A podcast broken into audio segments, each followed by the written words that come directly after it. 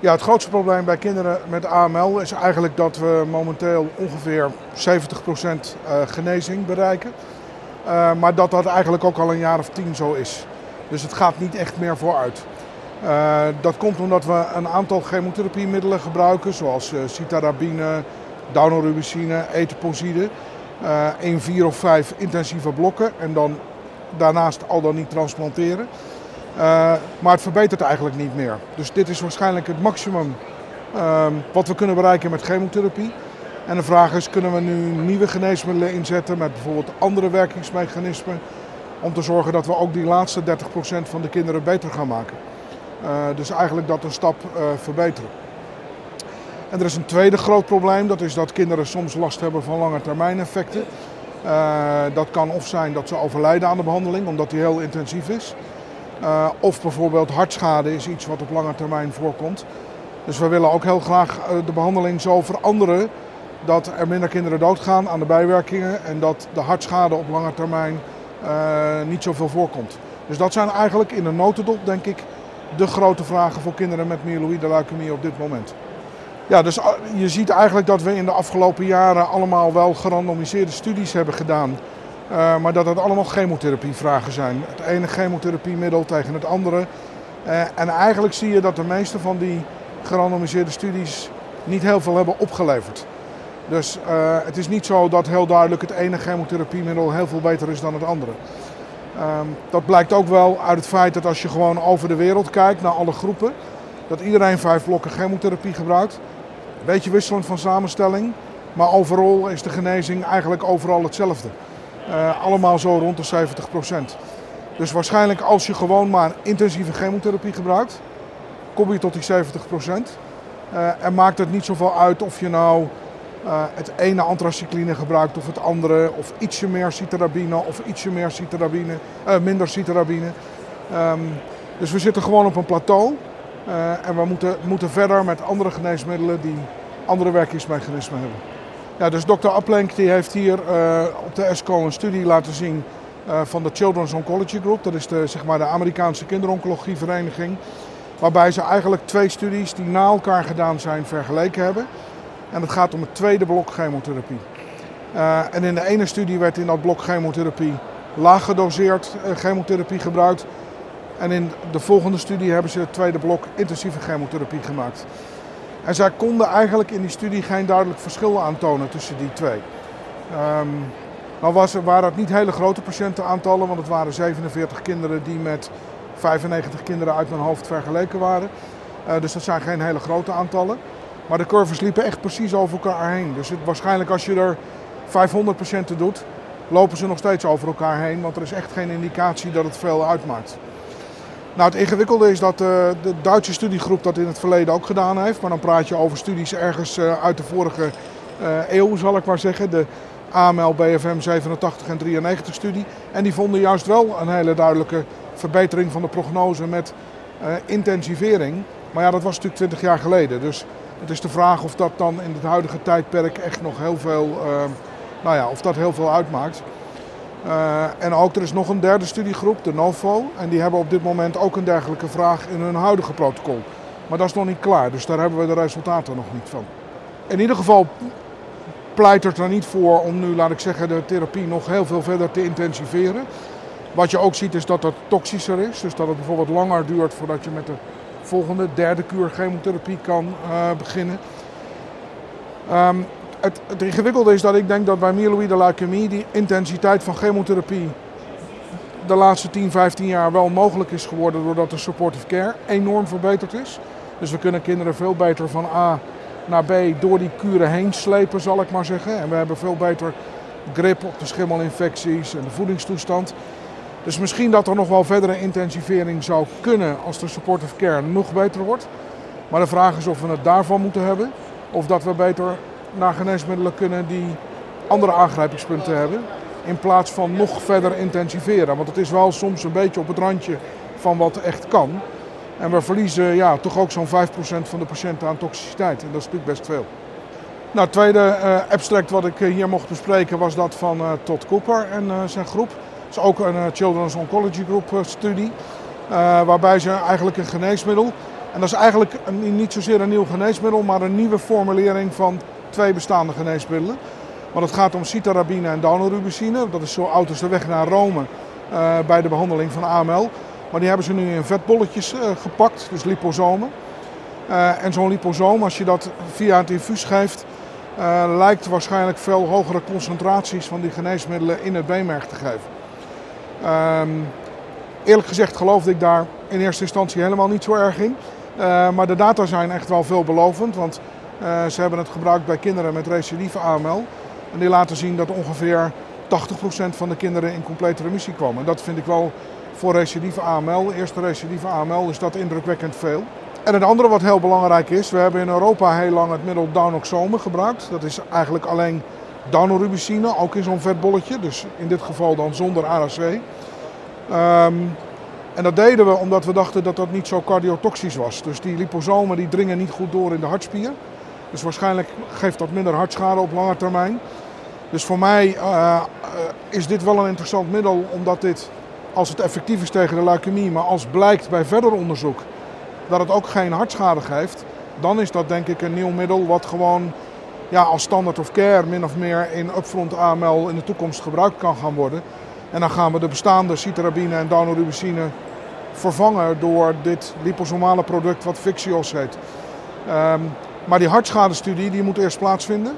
Nou, dat, zal, ja, dat duurt dan toch wel nog misschien wel vijf tot tien jaar voordat we echt die data hebben. Uh, dus dat zal nog wel een tijd gaan duren voordat we echt kunnen zeggen van nou dat is een, een realistische vervanging. Uh, de COG gaat nu ook een zogenaamde fase 3 studie doen, dus upfront bij kinderen met AML. Waarbij ze Vixios gaan vergelijken met de standaard uh, ADE-kuur, dus met de standaard citarabine, uh, daunorubicine. Uh, en dan zit er ook nog Mylotarg bij, dus dat wordt een wel een gecompliceerde studie. Uh, maar dat, daar gaan ze ook heel goed de cardiotoxiciteit in verzamelen. Dus ik ben heel benieuwd wat nou ja, over een jaar of vijf de uitkomsten van die studie zijn. Want dat zal eigenlijk laten zien of dat, ja, laat ik zo zeggen, datgene wat nu als veelbelovend wordt neergezet, of dat ook echt wordt waargemaakt. Want dat moeten we dan natuurlijk eerst in zo'n gerandomiseerde fase 3 studie zien of dat ook echt waar is. En met name of het ook echt uh, niet zo cardiotoxisch is. Nou, dus uh, het derde stuk uh, wat we mochten bespreken was uh, een studie van Jeff Roepnitz van St. Jude.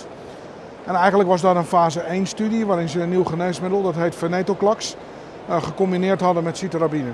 En ze hadden zowel lage als hoge dosis citarabine gebruikt en venetoclax ook in oplopende doseringen om te kijken of dat veilig gecombineerd kan worden. nou, dat lukte eigenlijk vrij goed, want dat is veilig om te combineren. Dus je kunt 1 eh, gram citarabine combineren met 600 milligram venetoclax. Dat was de combinatie, de hoogste dosis die ze uh, getest hebben. Uh, venetoclax is een remmer van het zogenaamde BCL2-eiwit. Uh, en er zijn wel data in de literatuur die laten zien dat als je heel hoog BCL2 hebt in je leukemiecellen, dat dan juist venetoclax effectief kan zijn. Er zijn alleen nog niet zo heel veel data over de hoeveelheid BCL2-expressie bij kinderen. Uh, en ook nog niet zo heel veel data of um, uh, nou ja, de klinische correlatie tussen als je BCL2 zo hoog is, dan werkt venetoclax wel. Maar als je BCL2 zo laag is, dan werkt het eigenlijk niet. Uh, dus laat ik zeggen, die hele biomarker-analyse van wanneer kun je dit nou inzetten, wanneer gebruikt dat, die moet echt nog bij kinderen wel gebeuren. Um, het ingewikkelde is dat er zijn hele goede volwassen studies gedaan maar die zijn voor een belangrijk deel gedaan met middelen zoals uh, decitabine of azacitidine. Dat noem je ook wel hypomet hypomethylerende cytostatica. Dat werkt heel goed voor ouderen met AML. Maar ouderen met AML die krijgen heel vaak myeloïde leukemie na een MDS-voorfase. En dat is eigenlijk een type wat we bij kinderen niet zo kennen.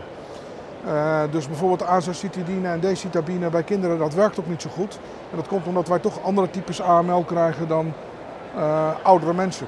Dus wij zullen dat ook niet zo gauw combineren. Dus voor ons waarschijnlijk geen stap naar voren. Dus wij moeten venetoclax eigenlijk vooral inbouwen in de meer intensieve chemotherapieprotocollen. Maar voordat we dat doen, denk ik dat we eerst beter moeten begrijpen van welke kinderen zouden er nou baat bij kunnen hebben.